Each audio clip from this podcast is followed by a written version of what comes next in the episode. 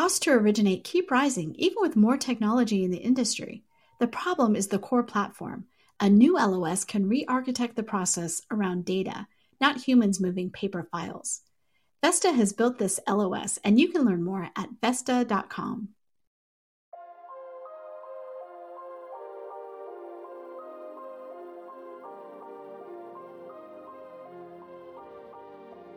HousingWire Daily examines the most compelling mortgage, real estate, and fintech articles reported from the HousingWire newsroom. Each afternoon, the HW Digital team provides our listeners with a deeper look into the stories that are helping move markets forward. Hosted and produced by Alcynna Lloyd and Victoria Wickham. And now, here's our host.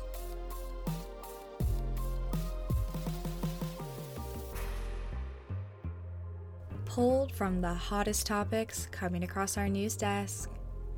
I'm Victoria Wickham, and this is HousingWire Daily. Today, you'll be listening to a Girlfunds podcast crossover episode that features an interview with LA based real estate agent Xio Sandoval. In this episode, Sandoval discusses how she is helping her clients lock in a home in today's competitive market, along with some creative financial ways she has helped people buy a home.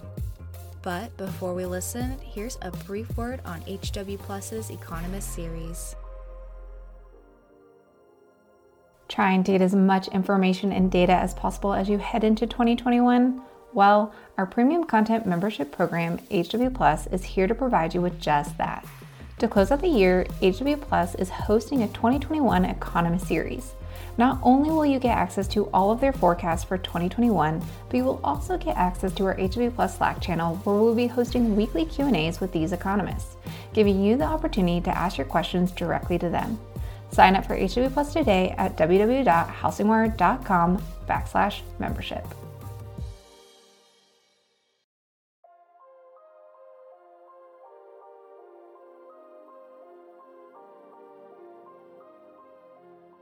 Wow, super excited for the guest that we have on Girlfunds today. If you didn't see her name already in the title, it's Xio Sandoval. She's an LA based realtor, um, and she's one of those people. I know here at HousingWire, Sarah and I have done a lot of awards missions, but when you read through their bio, you see the things they have accomplished in their life. First, you think, one, I always think I'm not doing enough. Two, I think, wow, I'm so excited and honored to be able to spotlight someone like this and excited to just recognize the impact that she's made in this industry and she's going to continue to make for young females and future real estate agents and first time home buyers. Oh, I so I so agree. She was really inspiring to me and just really a, a great example of the American dream you know which we which we talk about but like really someone coming from a, a, really different kind of background that that really has raised herself up and worked really hard and is at pretty incredible place and now helping other people to get to that place. So what an inspiration and and also just has some really great hacks. I things i hadn't thought of before and uh, so yeah i'm super excited for our listeners to hear about her. But before we jump into that i think we're going to share our two cents Yep. which is kind of what we we talk about you know what did we learn about money this week or what conversation did we have about money this week or or, or just something like from our lives and so my two cents is that um, i bought a second home that we're renting out which is really exciting and we have to fill it with stuff right um, but it's not really stuff that i that i'm going to see a lot or you know it's not really personal things and so I love thrift stores, love thrift stores. Found a thrift store that actually the Habitat for Humanity Restore store, which is great, which is, you know, I've, I've donated things to them before, but I went in and they were, the one I went to, it was selling hardback books for a dollar. I bought 40 hardback books for $40 and filled up like all of these bookshelves and makes it look so good. And I, it was just really exciting because I love books. I love to read. I don't know if I'll ever get to read any of these books, but I, I was able to like do this incredible decorating for like 40 bucks. So I, am cheap and I love, uh, I love a good deal. So that's my two cents. That reminds me, I was on Instagram and I think I must have said the word goodwill into my phone a few too many times because the ad I got, which I loved, was like five different ways to buy things at Goodwill and flip them into Halloween decorations, which is that whole like reduce, reuse, recycle mindset. And it reminds me of that of like, hey, there's so many great stuff at the thrift store. So I love that two cents. Um, I'll give mine, and then also we always love recognizing our producer Victoria Wickham, who will also give her two cents as well before we jump in today's interview. Who will then deep dive into the home buying journey and just her uh, kind of story in life. But I would say my two cents for the week. Um, a little different, but maybe something I'm also really passionate about that also still goes with money, which is coupons. Love it. I'm a really um big believer if just as much as you're trying to save money it's also kind of are our ways if you're going to go out what deals are out there and so we have this little it's called uh what is it called? It's like a trip ticket or something. It's a little book that's for all of Colorado Springs and it's deals like buy one, get one, a lot of drinks at coffee shops and at cocktail bars. And so that is about to expire at the end of the month. And so it was only $25 you get your money back. And I'm just a big advocate for finding ways if you are going to go out, okay, that's something that's important for your mental health or your date night. What are some deals that you could capture on? And so this week and next week, you can find us at all the local coffee shops, not spending, sending in our budget, I would like to say, but kind of using those discounts and deals before they expire because we've had this book for a month. So that's just been something exciting for us to do as like an affordable date night. I love that. And then Victoria. Love a good affordable date night. Well, I have to say, first, Xio's story is pretty remarkable.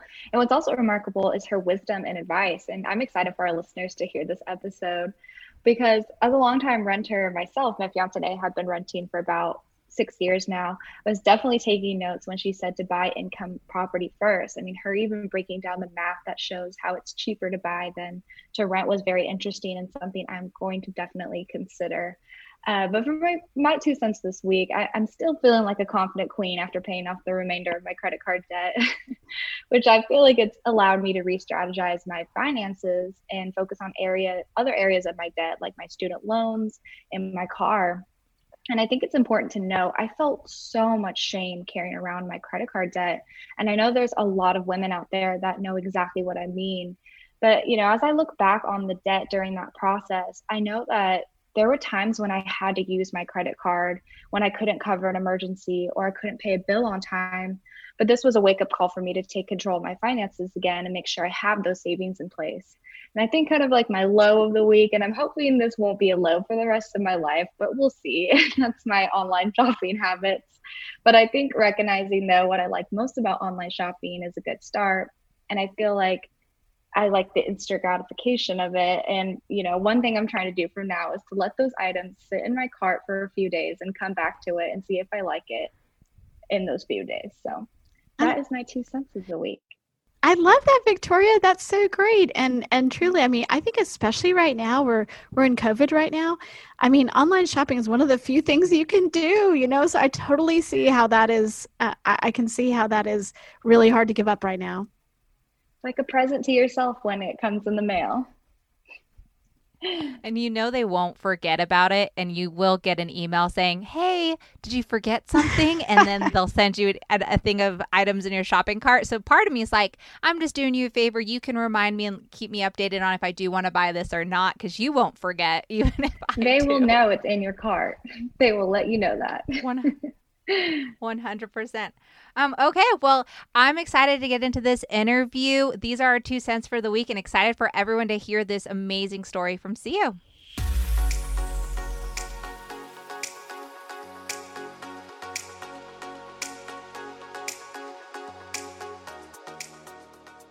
Welcome, everyone. I'm super excited about the guest we have on today, Xio Sandoval. She's an LA based realtor. I've had the pleasure of speaking with her a little bit for some of our own articles on HousingWire, and she has so much knowledge to unpack, which we can't wait to go through on today's Girlfunds podcast episode first wanted to give everyone a little bit of some background who she is. When I was going through on bio, this is super impressive. She's made so many great accomplishments in her time as a real estate agent, and I know it's only growing. So she's been a leading and respected Latina realtor since 2004. Recently, she's ranked as number 19 in California with Century 21 individual producers by AGC, independently achieving double Centurion in 2019. And she's also become the number one individual agent for Century 21 Realty Masters in AGC. Even more than that, I love this. She is one of America's best real estate agents recognized by Real Trends Inc. She's among the nation's top 250 National Association of Hispanic Realtors, so NAHREP, and distinguished by the Montebello Board of Realtors since 2014 as the number one agent in sales, total listings, and the most escrow close. So there's a lot of information I'm sure she can bring to us. Wanted to, even though I know I just gave a little bit of background, did want to start off with our first question, Xio, about just can you tell us a little bit about your journey to becoming a real estate agent and kind of tell us about the story of how you became the industry leader that you are today that we kind of just unpacked it. Hi, everyone. Good morning. Good morning. I'm so excited to be part of this podcast today. Oh my God, my journey. You know, it, it really started when I was 16 years old. Um, my family and I, we we we've been te- we were tenants like most of my childhood, uh, growing up here in Los Angeles, and uh, there was this one uh, landlord, one manager that would come pick up our rent every month. You know, distinguished gentleman with this gold, you know, jacket, and he had his pen that said Century 21, and at, at that time, I was just like, God, this man, you know, he has so much power and over us, over my mom. Every time my mom gives him the rent, you know, she wants to make sure that he's counting that he, that the money equals to what she's giving him. And every month, I would just, you know, kind of ask him questions, and I knew I knew something was different, be, you know, between us at that time because I was like, okay, we're always moving, we always have to pay someone the rent. I want to do what he does. Like eventually, I saw myself you know, being able to either be a landlord uh, or, or be a homeowner. So I asked him, I said, what do I have to do to do to get to do your job? And he said, well, he's like, you have to be 18 years old, you have to have a high school diploma, and you have to take, you know, the, uh, the, the certain classes. And once you pass all of that, then you can apply for the real estate license. And, uh, you know, we eventually moved from that apartment, but I knew that that advice I knew I was going to do that. So by the time I, I didn't do it exactly at 18, uh, but I did it when I was 22 years old. And uh, that's how I ended up being inspired to become a real estate agent.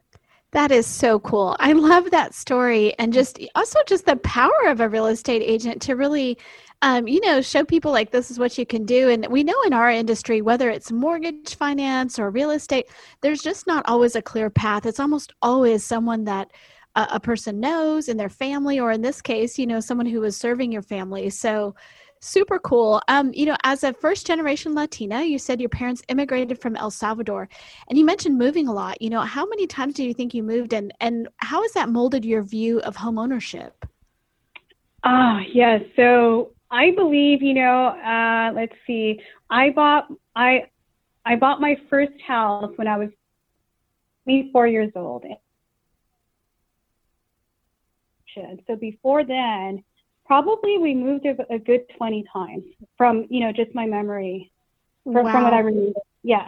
And it was always, it was always the back house. We only had one, we were only, we only occupied the front house probably like a, like a good two years.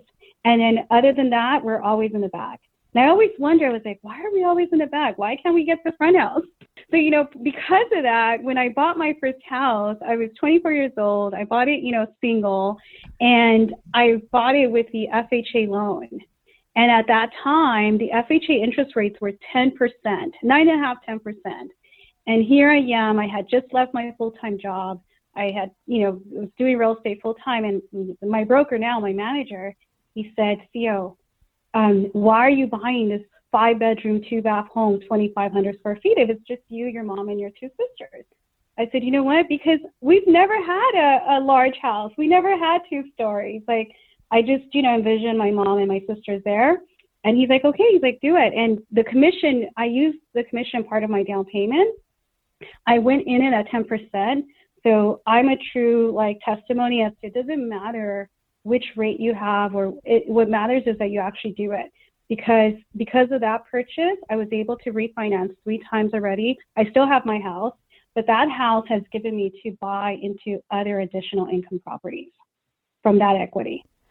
I love that story because a lot of people, and I've had a lot of conversations who when they're talking to potential buyers, they're so hyper focused on interest rates that sometimes it does stop them. Whereas instead, it's asking, why do you need a home? What do you want in your home?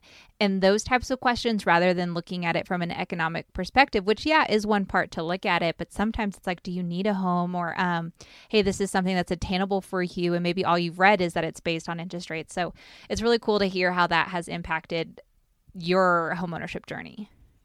Correct. And you know, I use my personal my personal story when I'm meeting with my clients, with my buyers, because you know, buyers are rate driven. They mm-hmm. believe that the cheaper the rate, of course, everyone of course wants a lower rate. But yeah. what I say to them, like, it doesn't matter which way, how you how you get to to that door, how you open it. It doesn't matter as long as you go inside and stay there because even let's say the market, you know, everyone's like, oh, the market's going to crash, it's going to come down. Okay, let's say it does. Say we, we end up back at like a 100,000 less in six months. The rate's not going to stay the same. The rate's probably going to go just 1% or, you know, one and a half increase. And if you look at the math and I show them the mortgage payment, it's the same mortgage. You're just paying it reverse. And then I go in, I said, look, look at my house. I went from 10% to 7% to 5% to I think it was like four and a quarter, and now I'm at three percent. Like I never thought that that was going to happen. Yeah, and what this next question you touched on just a little bit there, which is one a huge tip, and then curious if there's anything else that you would expand into that, which is what advice would you give to potential young buyers out there, or even young female buyers, especially, which is you know the audience of this podcast, who feel like home owner, home ownership is unattainable, and then if you are talking to them, is there any resources that you would share or steps that you would tell them about? Yeah, I, I'm I'm a true believer that if you don't own, you're not going to set up, you know, your generational wealth for your family. Um, the the people that are able to make, you know, wise financial decisions in this country, I believe, are you know the homeowners. And I just tell them, you know, it doesn't. You don't have to buy your dream home, the home, the, your forever home, the first time, because it's it's probably not going to happen right now. It's like very, it's, even myself, I, my house was not my dream house. Um, so as long as we get into the real estate market and we're actually homeowners, because that's going to give you the ability to make choices. You know, in two years you can sell, you can move up, you can you can downsize. Um, it's it's we we have to do it because if not, guess what? That two thousand dollars or twenty five hundred that you're paying monthly if you if you multiply that by by 12, and then by two years, by three years, you're paying down someone else's principal balance. Why not pay down your own principal balance? Because it's probably now cheaper to buy than to rent. And for the women, I always tell them, look, you're single right now or you're engaged, buy your first income property. Because no matter what, you live in the you live in one of the units, rent the other unit when you and your man buy your dream house and when he buys you that condo, everything that you want, you already have your own independent house, your, your property. So no matter what happens in life, you go end up buying something with him, but you're always going to have a, a nest here. And that's, I encourage all my single women to do that. Buy income properties first. Don't buy that condo because then you're going to take away from the, you know, from I guess you know that that man to say, hey, let's buy a house together.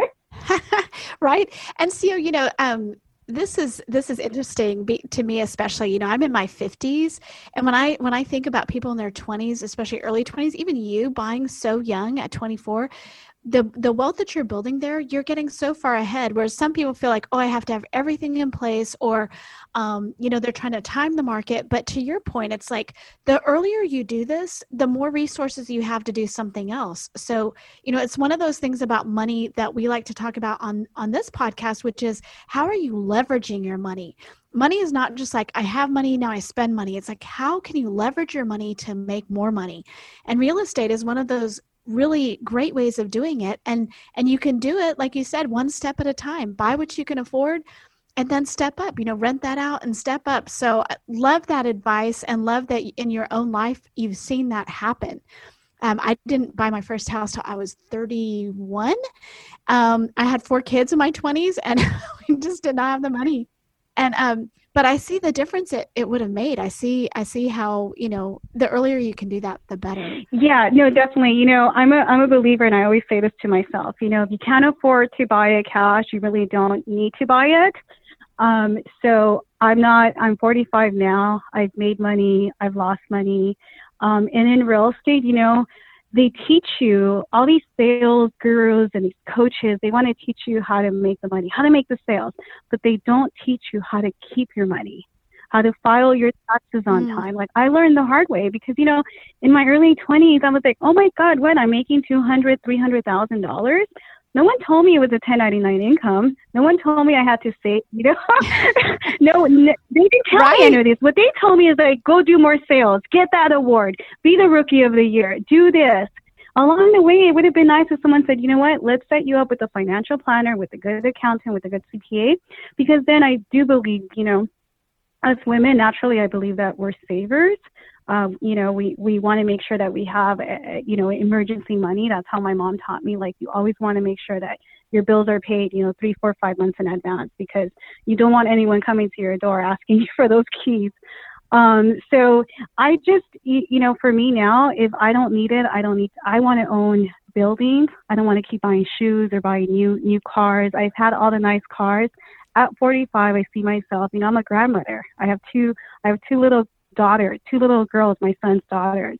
And I just want to be able to leave them with, with my legacy, with the, you know, with the properties that I, I purchase. And hopefully they, they move on and they do good things with those properties because especially for us Latinos, you know, we're taught that everything that we work for is for our family. So I just right now my focus is make the money but save the money because when the opportunities do come and it's going to happen we're going to be able to jump into the into those deals just like these other guys do.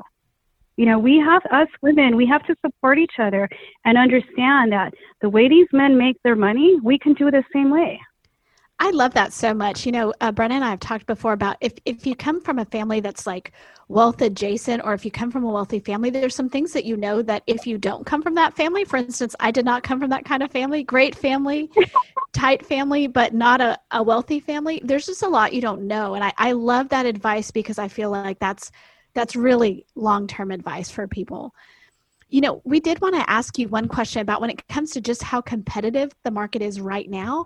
Um, you know, Brena's in the in the process of buying a house. I just bought a second house. I mean, things are crazy. Yeah, I, know. Oh, it's, yeah. I, I, know you really value. Yeah, I know you really value creating long-term relationships with your clients, but in today's fast-paced market, how are you helping them lock in their dream home? You know, I always tell, I always, when, when I'm doing, I have a couple of buyers right now that are just being rejected and we're submitting very, very good, you know, very good offers, aggressive offers. So I just make sure that they understand, you know, they have to be patient.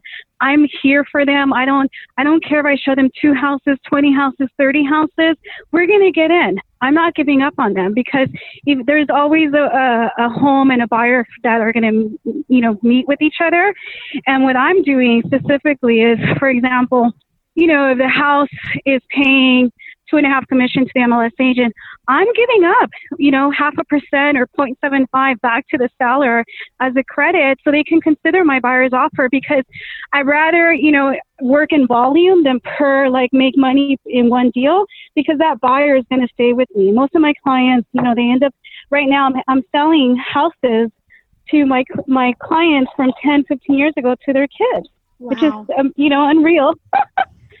so th- that's what I'm doing. Uh, there's really the market's crazy, but you know, eventually it's going to slow down a little bit and maintaining your relationships because if the agents know that you are like-minded and you just want to put the deal together where it's not like just me, me, me, agents will eventually, they, they want to work with you.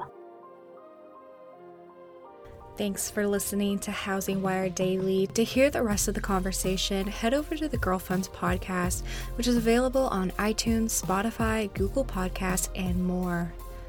That's a wrap for today's episode. Remember to subscribe, rate, and review on Apple Podcasts, and we'll catch everyone here again tomorrow.